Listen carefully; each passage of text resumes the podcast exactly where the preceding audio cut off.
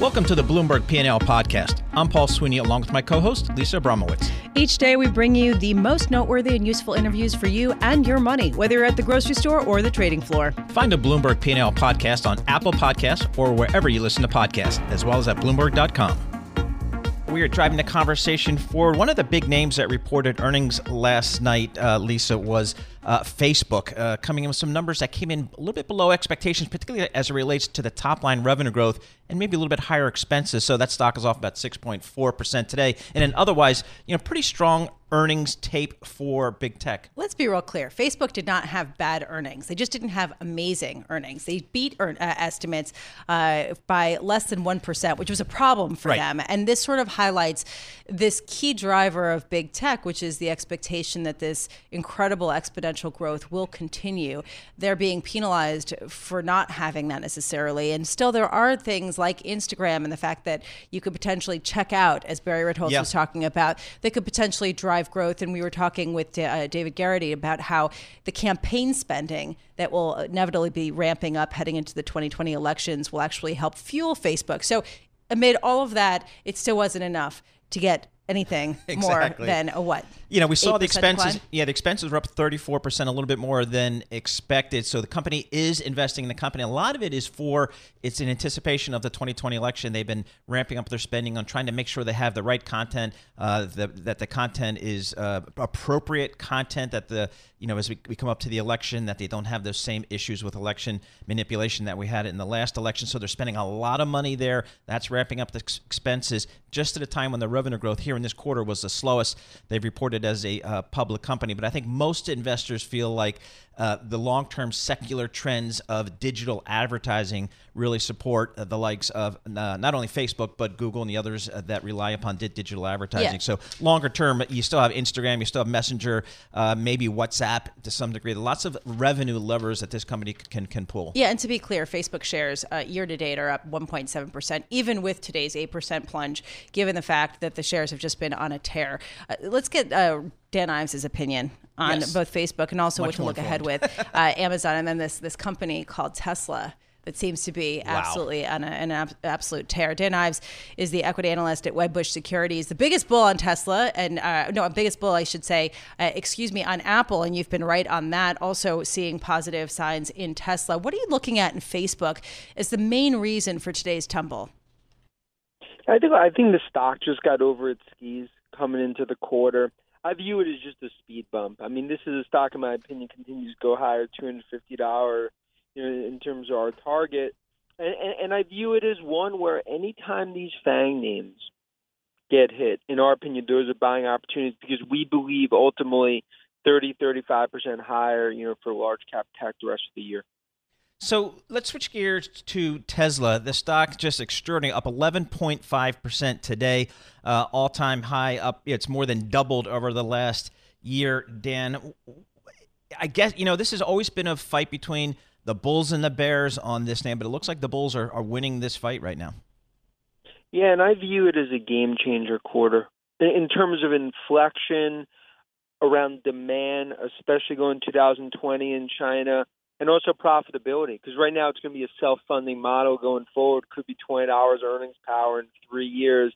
So i do view this as just a massive inflection point. That's why from a stock perspective in terms of where it should trade that's going to continue to be a debate.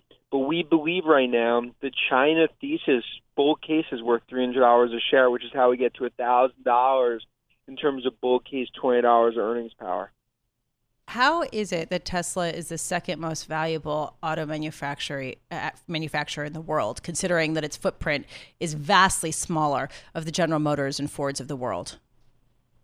Sure, and that and I hear that every day. I mean, for for years, right, from investors, is it an automotive company or a technology company? That's why, first off, I view it as a disruptive technology company in terms of a multiple, in terms of what it deserves.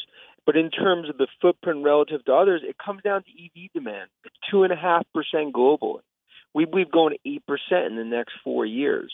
You start to put that through. That's why right now, in terms of looking out, Tesla continues to be the core EV play, and penetration rates are so low.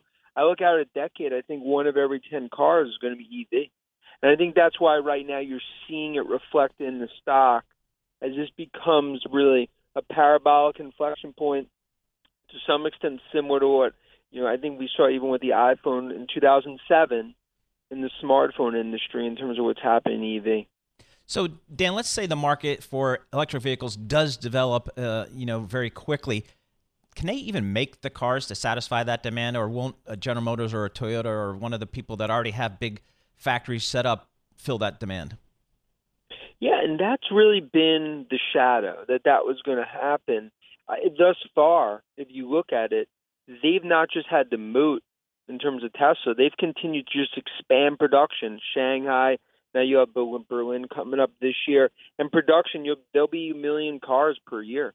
If you look at traditional auto manufacturers, both in the U.S. and even internationally, been slow, slow to the gate in terms of production, in terms of releasing cars, as well as ones that could compete with Tesla, just from an EV perspective in terms of mileage and battery relation. So I think that's why right now it continues to be Tesla Tesla and Musk's world, and everyone else is paying rent in terms of the EV market. Of course, there is this question about profitability per unit, and that's been coming down dramatically. Uh, it remains to be seen how profitable Elon Musk can be as he tries to dominate the electric vehicle market, especially because it really hasn't been taking off as much as people had expected globally when it comes to consumers' preference. I'm wondering, does that concern you, the profitability aspect of this? Yeah, and that I mean, you obviously raise a great point because if you go back two, three quarters ago, let's go when the stock's two, two fifty. The big issue is they're going to need to raise capital, and they're not profitable. So they do raise capital in terms of the convert, and then profitability starts in terms of the cuts, and they're able to get the volume and show the profit. So that's why right now that's going to continue to be, you know, a big question mark. But if you look at what they're proving now, you could get to twenty dollars earnings power two years earlier than expected. And that's a self-funding model. It takes the capital raise off the table. And I think that's really what you're seeing reflected in the stock right now is that there could be speed bumps along the way. But as of right now, right now it looks like, you know, a like performance. Hey Dan, let's talk about another tech company that's hitting all-time high today. Microsoft course, uh, Microsoft had good numbers uh, last night. What were your key takeaways there? Because I'm hearing some really good things about their cloud business. Yeah, I mean, I think this is one I wouldn't call it under the radar, but if you look what Nadella has done at Microsoft, golden touch in terms of the cloud transformation, Azure growth beat by a thousand bips. And I think what you're starting to see now is share shift from Amazon AWS to Microsoft in terms of the next phase of cloud, 700 billion that we believe is going to be spent. I think Microsoft's going to be the winner. You saw that in numbers. You saw it reflected in guidance. It's a re-rating in terms of what's happened in the stock, and really a metamorphosis and probably one of the best tech turnarounds, if not the best, in the last 20 years. How does that factor into what we're going to see today potentially out of Amazon with AWS? Yeah, I mean, right now it's going to be a comparison because if you look Amazon, even though growth rates are slowing and it's not necessarily apples to apples, if there's any sort of ding on AWS, it just further solidifies the thesis that Microsoft's gaining versus Bezos and Amazon. And it all comes down, even though there's a lot of noise, JEDI, biggest cloud deal ever, Pentagon, who won it? Microsoft. That trophy's sitting in Redmond. Been a major black eye for Bezos and AWS, and that's why tonight need to prove to the street that they're not losing share versus Microsoft because all the other indications are. If you look at numbers and everything, all the work we do, they are.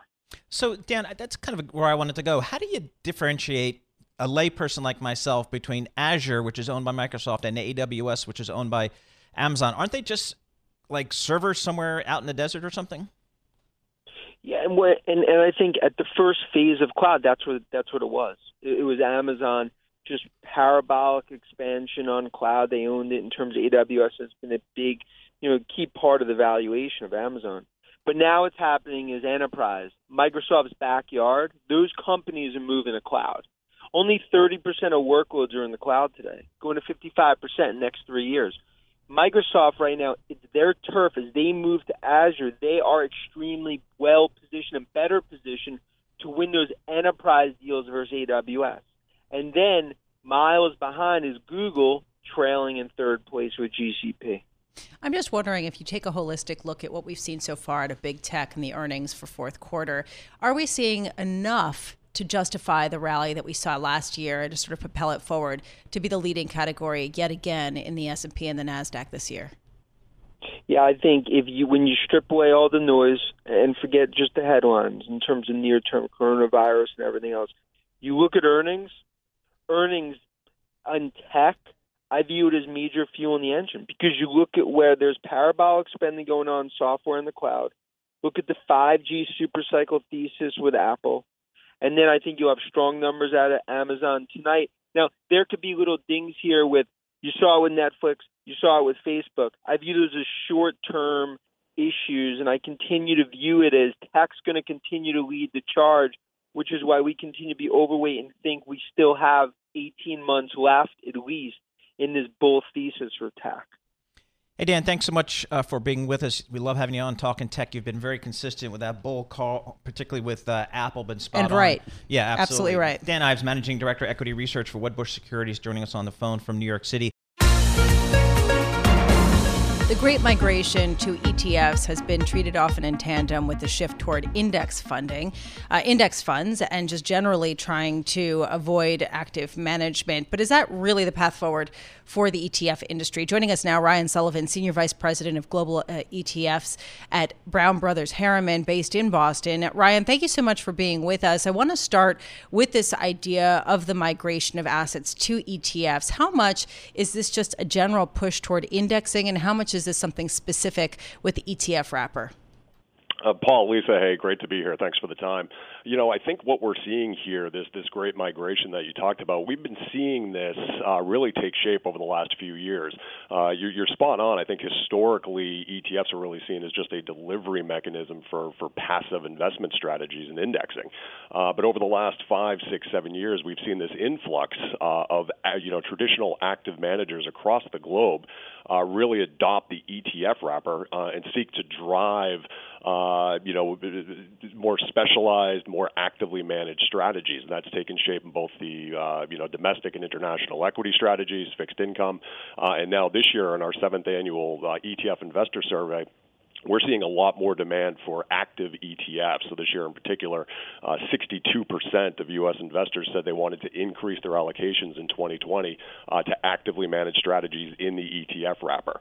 Uh, so we think this is really just the beginning of this tilt uh, where ETFs are seen as a, a viable wrapper for a number of different types of investment strategies. I'm glad you mentioned active ETFs because to me that's an oxymoron. What is an active ETF? I thought an ETF by definition is it's passive.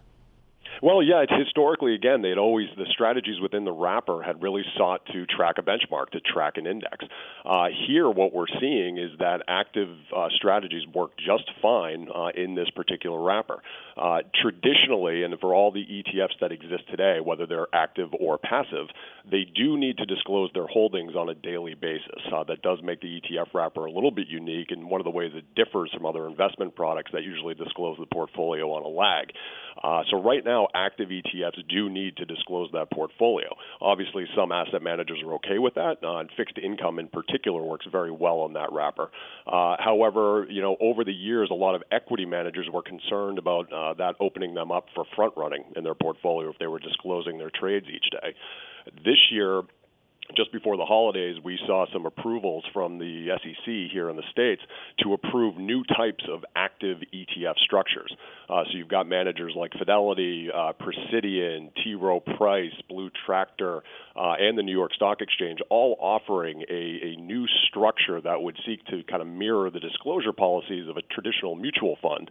Uh, so delaying the release and the publication of the fund's portfolio, but still putting that in the ETF wrapper. Uh, so again, it, it's going going to the, this notion that ETFs, the evolution of this market, is now uh, really enveloping all different types of investment strategies. So, what's the point of going to an ETF and not a mutual fund? Well, there's a, a few structural benefits uh, that the ETF can offer when compared to some other uh, other investment products. So, one, and I think this is typically uh, well understood for, for folks kind of looking at the ETF market. There's been a lot of uh, mentions and media headlines around the so-called uh, fee wars going on in the ETF space. So, certainly on one end of the spectrum, you've got very inexpensive, very cheap beta solutions from some of the biggest managers on the planet. Uh, but that low cost is driven by some structural elements within the ETF wrapper. Uh, there's elements like the cost of the transfer agent. This is near and dear to our heart at Brown Brothers, where we really support the plumbing behind these funds. Uh, so the role of the transfer agent is a bit less onerous uh, within ETFs than mutual funds. That can present some cost savings, and one of the ways that they help keep the expense ratio of the fund lower than other investment products. And I would say the other biggest benefit in the U.S. is the tax efficiency that ETFs really drive. Uh, the the use of in-kind trading between the ETF and the fund's authorized participant, uh, where the portfolio and the ETF shares are exchanged in kind. That's a tax exempt transaction here in the States, and that really drives a lot of tax efficiency in terms of reducing capital gains to ETF investors. So, Ryan, one of the things that we hear more and more about in terms of investment strategies is focusing on ESG, environmental, uh, social, and governance. Are we seeing? Are you seeing flows into ESG ETFs? We're starting to see them. Yes, this is something we've uh, been tracking year on year in our survey in terms of the demand for ESG products. Uh, I think you've got two things kind of coming, uh, slowly emerging and taking shape here in the states. We, we've definitely seen stated demand for these products. Uh, you know, it's it's it's something that investors over the years have all said that they they plan to increase their allocations, and we finally got upwards of uh, about 68, 69 percent of U.S. investors planning to increase ESG allocations uh, across the board. So somewhat uh, product agnostic, but about 68, 69 percent saying they plan to increase those allocations over the next five years. I think a couple things are at play here behind that. One, increasingly we're seeing public pensions, uh, insurance companies, larger institutional asset managers managers, uh, really setting floors for minimum uh, allocations to ESG oriented uh, investment strategies. And we think that's a trend that will likely continue, and those floors, those, uh, those, those minimum allocations will only come up uh, in that institutional community. And I think on the other hand, on the retail side, you've got this large demographic shift that is just beginning to kind of take shape uh, with the wealth transfer to the millennial generation. And as this audience continues to attract assets, as they build capital, that will take time to be clear. But they have such stated preference of, of uh, you know investing right. according to their values uh, that we think that will be another driver for ESG ETFs. Hey, Ryan, thanks so much for joining us. We really appreciate your thoughts there. Ryan Sullivan, Senior Vice President of Global Exchange Traded Fund Services at Brown Brothers Harriman, based in Boston, joining us on the phone. Are joined by our own oracle here, Barry Ritholtz, who we can just say go and he'll go. Yes. uh, Barry Ritholtz, Bloomberg opinion columnist and host of Masters in Business on Bloomberg Radio. Also, of course, the founder, chairman, and chief investment officer of Ritholtz Wealth Management, uh, joining us here in our Interactive Broker Studios. I want to really focus in on the consumer that has been the main driver of the U.S. economy. A big question has been how much longer can that continue, and what is the potential ramification of the strong consumer on the entire retail sector. I want to start with the data we got out this morning. Consumer spending decelerated to a 1.8% pace. This is below projections and the weakest since the first quarter. Do you view this as a potentially concerning sign of a weakening consumer? You know, you, you can't just take one monthly report and, and extrapolate it to too much of a conclusion. Uh, remember, this year the holiday season was very strong, up 4.1% year over year. That's very powerful set of numbers. Just keep in mind that 2019 versus 2018 were easy comparables. Remember, Q4 2018, we had a lot of recession fears. The market had sold off about 20%. So maybe people throttled back a little bit last year, and this past Christmas, they made up for it a little bit. So when you look at the broader picture, uh, you know, still growing, but a little softer than expected. That's mostly noise. It's too difficult to say, oh, we're 1 8 instead of 2 2, it's over. Because, look, the landscape is littered with the bodies of economists predicting the demise of the U.S. consumer. It, so far, it just hasn't happened the consumer's been driving this economy. Do you feel like that can continue? Because we're still seeing weakness in manufacturing, Barry. Business investment's not great. It's really been hanging on the consumer. So the fascinating thing about retail and consumer is there's so many cross currents happening at once. It's such a noisy environment.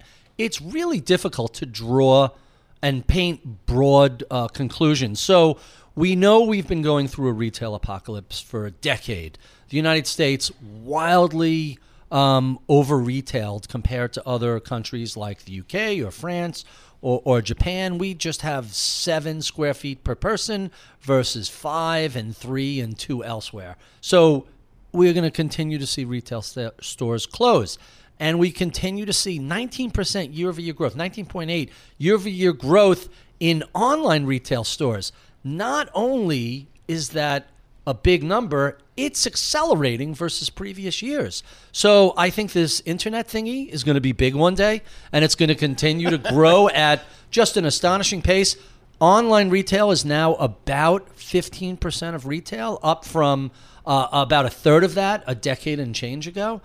We will eventually start to plateau, but there are no signs that's coming anytime soon. So, in yeah. all these crazy cross currents, looking at one month of retail sales and saying, oh, that's it for the consumer, really difficult okay. task. So let's talk about the internet thingy and talk about what a strong consumer means for this thingy that seems to be uh, taking over in right. retail. It's, it's, it's, technical terms. By the way, I wish that we had a camera showing uh, all of the hand motions. The idea that you know that he says you know paint a broad brush. He's he's literally painting that broad brush across the across the. If only studio. there was a camera right six two right, feet in right, front of my fair face. Enough, fair enough. There, you there could is. record it. We just haven't turned it on. Okay, so what are, what are you looking at in terms of the disruption in the retail so, sector? So the first generation of disruptors, the Amazons of the world, the eBays, they've become very comfortable, and I would never call Amazon complacent. They seem to be very savvy.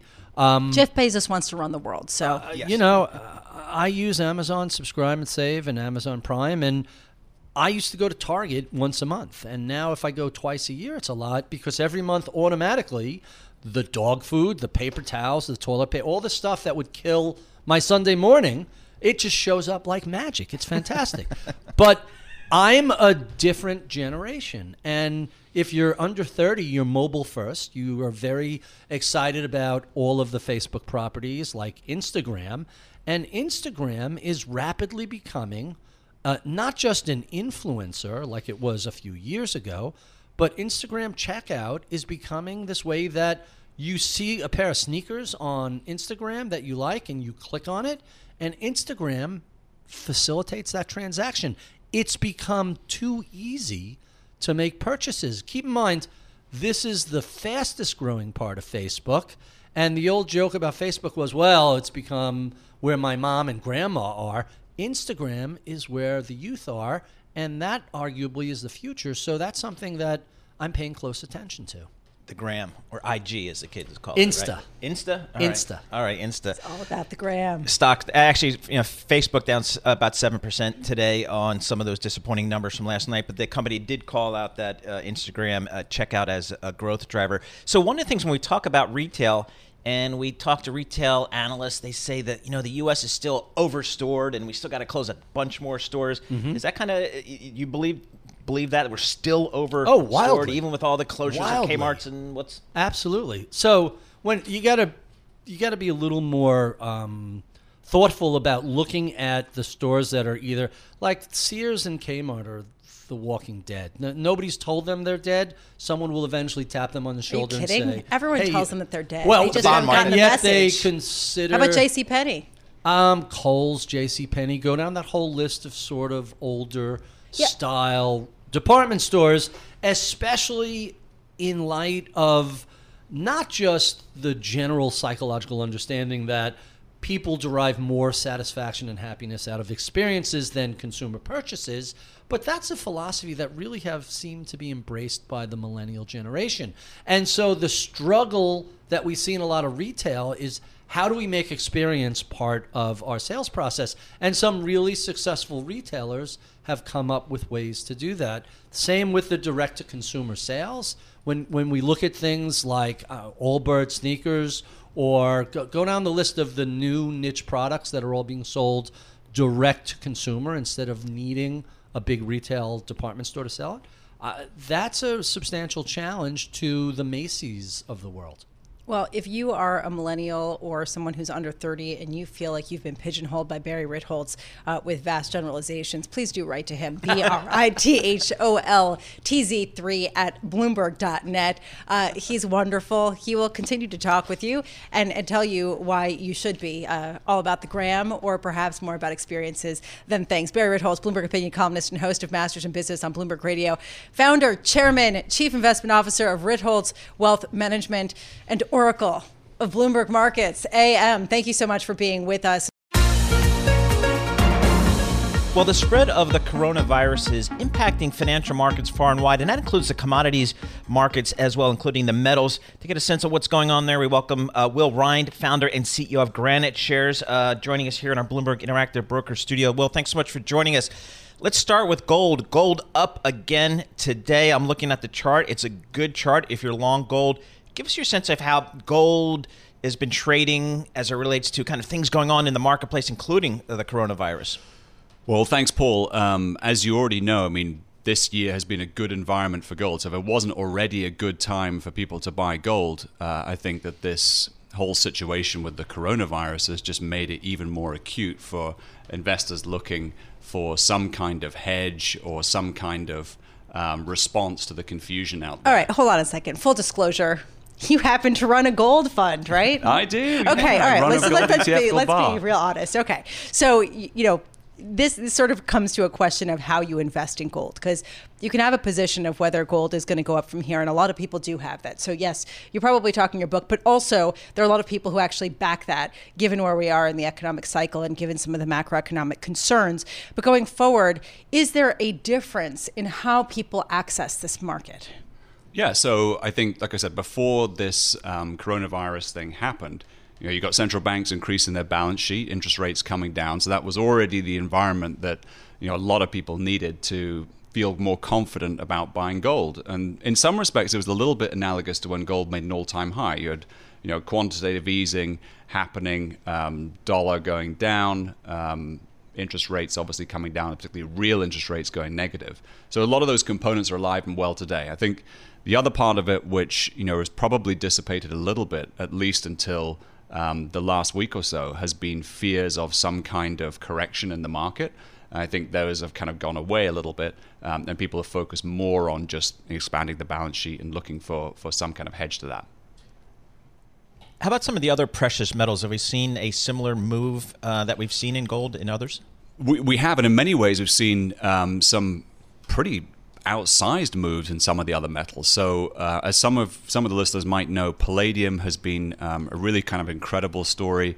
Um, that went from a metal which was really kind of unloved uh, over the last few years to a pretty severe supply shortage in the market, which has propelled those prices up to $2,200 an ounce. So most people were, were shocked when the price of palladium went past gold, but then it's now accelerated to more than $2,000 an ounce. Um, similarly, the price of silver has gone up as well. Um, and I think the one that everyone's watching at the moment is platinum because the price of platinum has started to move, but that's been kind of the laggard in the precious metal space. But trading at over $1,000 an ounce less than palladium. And both of those metals, by the way, the key demand sources in catalytic converters for cars, so cleaning the emissions of cars. And there's a substitutable effect. So for all those automakers that use palladium as the primary metal for the catalyst, you can substitute that with platinum. And so people are looking at that. How much of a driver of the price of gold has central bank buying been? Um, it's certainly been important, but it's been pretty consistent um, for a long time now in the market. So uh, I, I, don't want to discount it in any way, um, but it's been kind of consistent. Uh, technological buying has been pretty steady, about 10% of demand uh, per annum. Jewelry also has been pretty steady. And if anything, jewelry has increased because it's linked to GDP. So when people feel wealthier um, around the world, they tend to use some of that money in gold. You know, jewelry wise, trades almost like a luxury good. The marginal investor, that, that, that's the most important thing in my mind for the price of gold. So when you get the investors um, coming in, that's the sort of the swing uh, the swing in the demand curve. And so when you start to see investors coming in and buying more gold, I think that's the thing that's the most meaningful in terms of the price. So gold and some of the other precious metals trading well. Uh, copper, on the other hand. 12 days in a row, I think, trading down, if I remember, uh, lowest since 2017, May 2017. What's the story behind copper? Yeah, horrendous story. If, if the precious metals are the kind of the darling of the commodity space, then the ugly sister has got to be uh, copper and certainly any kind of major commodities linked primarily to China. So very simply, um, the, the copper story is intrinsically linked to China because China is the biggest uh, buyer of copper. And so that story is very much linked. So the bad news in the Chinese economy um, means, all things being equal, less demand for copper. So it's, it's not had a good, good run. So, as we watch metals sell off more broadly, I mean, the uh, London Metal Exchange is actually poised for its worst monthly decline since 2015 a lot of people are ratcheting back ex- inflation expectations, and once upon a time, gold was a hedge against inflation. How does that factor into the picture now if we don't get inflation and if ultimately uh, you get interest rates going even lower? Yeah, I think probably the lesson over the last decade is, you know, certainly when gold prices made an all-time high, you know, back in 2011, I think a lot of people felt like all the quantitative easing that was being put into the market, the interest rate reductions that we saw from central banks all around the world would result in runaway inflation, and that was one you know good reason to own gold. Obviously, that didn't happen, and the price of gold accelerated for for other reasons, which was primarily fear um, over some kind of um, inflationary expectation, but more often the opportunity cost of gold, i.e., the um, interest rates, you know, came down significantly. So I think you know, inflation is certainly on some people's mind right now, but it's not the main reason I think that people are buying gold. I think that people were, were trying to position themselves more defensively for a correction in the market. Will Rhind, thank you so much for being with us. Thank you. Will Rhind is founder and chief executive officer of GraniteShares based in New York. The GraniteShares Gold Trust, I'm looking at right now with $643 million of assets under management, has returned more than 19%, nearly 20% in the past 12 months, and uh, it's up about 4% so far year to date. Thanks for listening to the Bloomberg P&L podcast. You can subscribe and listen to interviews at Apple Podcasts or whatever podcast platform you prefer. I'm Paul Sweeney. I'm on Twitter at PT Sweeney. I'm Lisa Abramowicz. I'm on Twitter at Lisa Abramowicz1. Before the podcast, you can always catch us worldwide on Bloomberg Radio.